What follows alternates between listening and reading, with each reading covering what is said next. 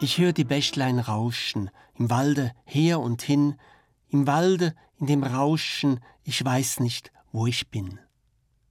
So hat ein romantischer Dichter, der Josef von Eichendorff, geschrieben, ist im Gedicht In der Fremde das Rauschen, wo da drin vorkommt, das ist nicht nur ein schönes Naturrauschen, ein liebliches Rauschen vom Bächli, es ist auch ein Rauschen von jemandem, der die Orientierung verloren hat in dem Rauschen. Und das zeigt so ein bisschen auch die Ambivalenz an von dem Rauschen, wie es in der Romantik verstanden worden ist. Es ist nicht einfach etwas nur Schönes, etwas Liebliches, etwas Naturhaftes gewesen, sondern auch eine Verwirrung.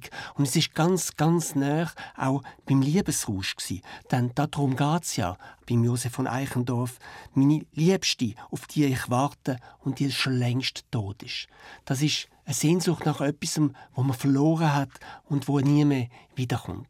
Genau das drückt sich vielen von diesen Gedichten aus, wo Robert Schumann dann vertont hat. Zum Beispiel auch und der Mond, die Sterne sagen's, und im Traume rauscht's der Hain, und die Nachtigallen schlagen's, sie ist deine, sie ist dein. Auch das, ein Liebesrausch.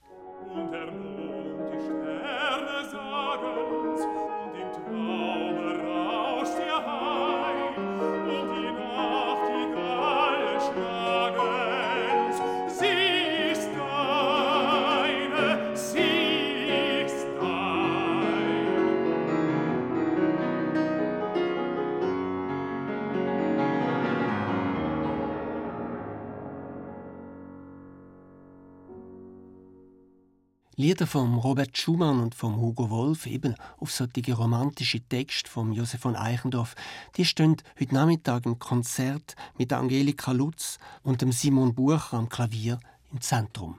Das ist der eine Teil. Der andere Teil führt uns ein bisschen weg vom Eichendorff zu einem etwas älteren Zeitgenoss, wo auch am Anfang vom 19. Jahrhundert gelebt hat, zum Friedrich Hölderlin. Auch er ist ein Dichter, wo sich dem Rausch ergeben hat, auch im gewissen Sinn einem Liebesrausch. Aber gleichzeitig ist er wahrscheinlich noch mehr ein politischer Dichter gewesen. Einer, wo sich an den Revolutionen von seiner Zeit entzündet hat und wo dran auch desillusioniert worden ist. Der Rausch, wo verloren geht, wo flach wird, all das beschäftigt ihn in seinen Gedichten. Das hat später dann auch zeitgenössische Komponisten von unserer Zeit sehr, sehr stark interessiert und beschäftigt. Vor allem der Hans Zender, ein Dirigent und Komponist aus Deutschland, und auch der venezianische Komponist Luigi Nono, wo das Jahr Composer in Residence beim Musikfestival Bern ist.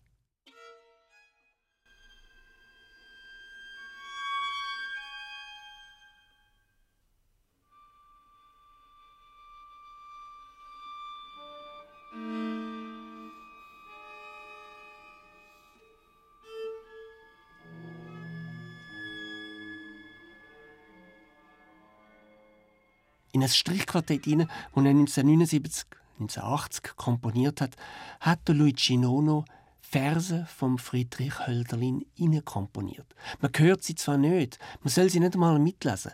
Er hat sie einfach in die Partitur hineingeschrieben, sodass sie für die Musiker selber lesbar sind, dass sie ihr Spiel vielleicht beeinflussen, aber dass sie nicht weiter rausdringen.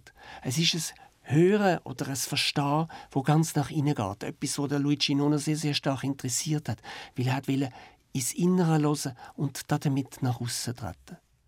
In diesen Textfragmenten, die er da innen geschrieben hat, da heißt es zum Beispiel geheimere Welt, Schatten, stummes Reich in stiller ewiger Klarheit.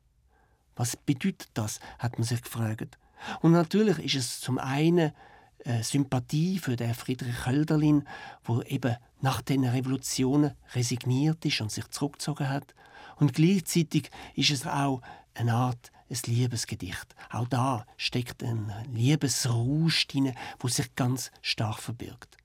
Darum heißt das Stück auch Fragmente, Stille an die Ultima. Und heute Nachmittag wird das Arditi-Quartett, das renommierte Quartett aus London, das Stück vortragen.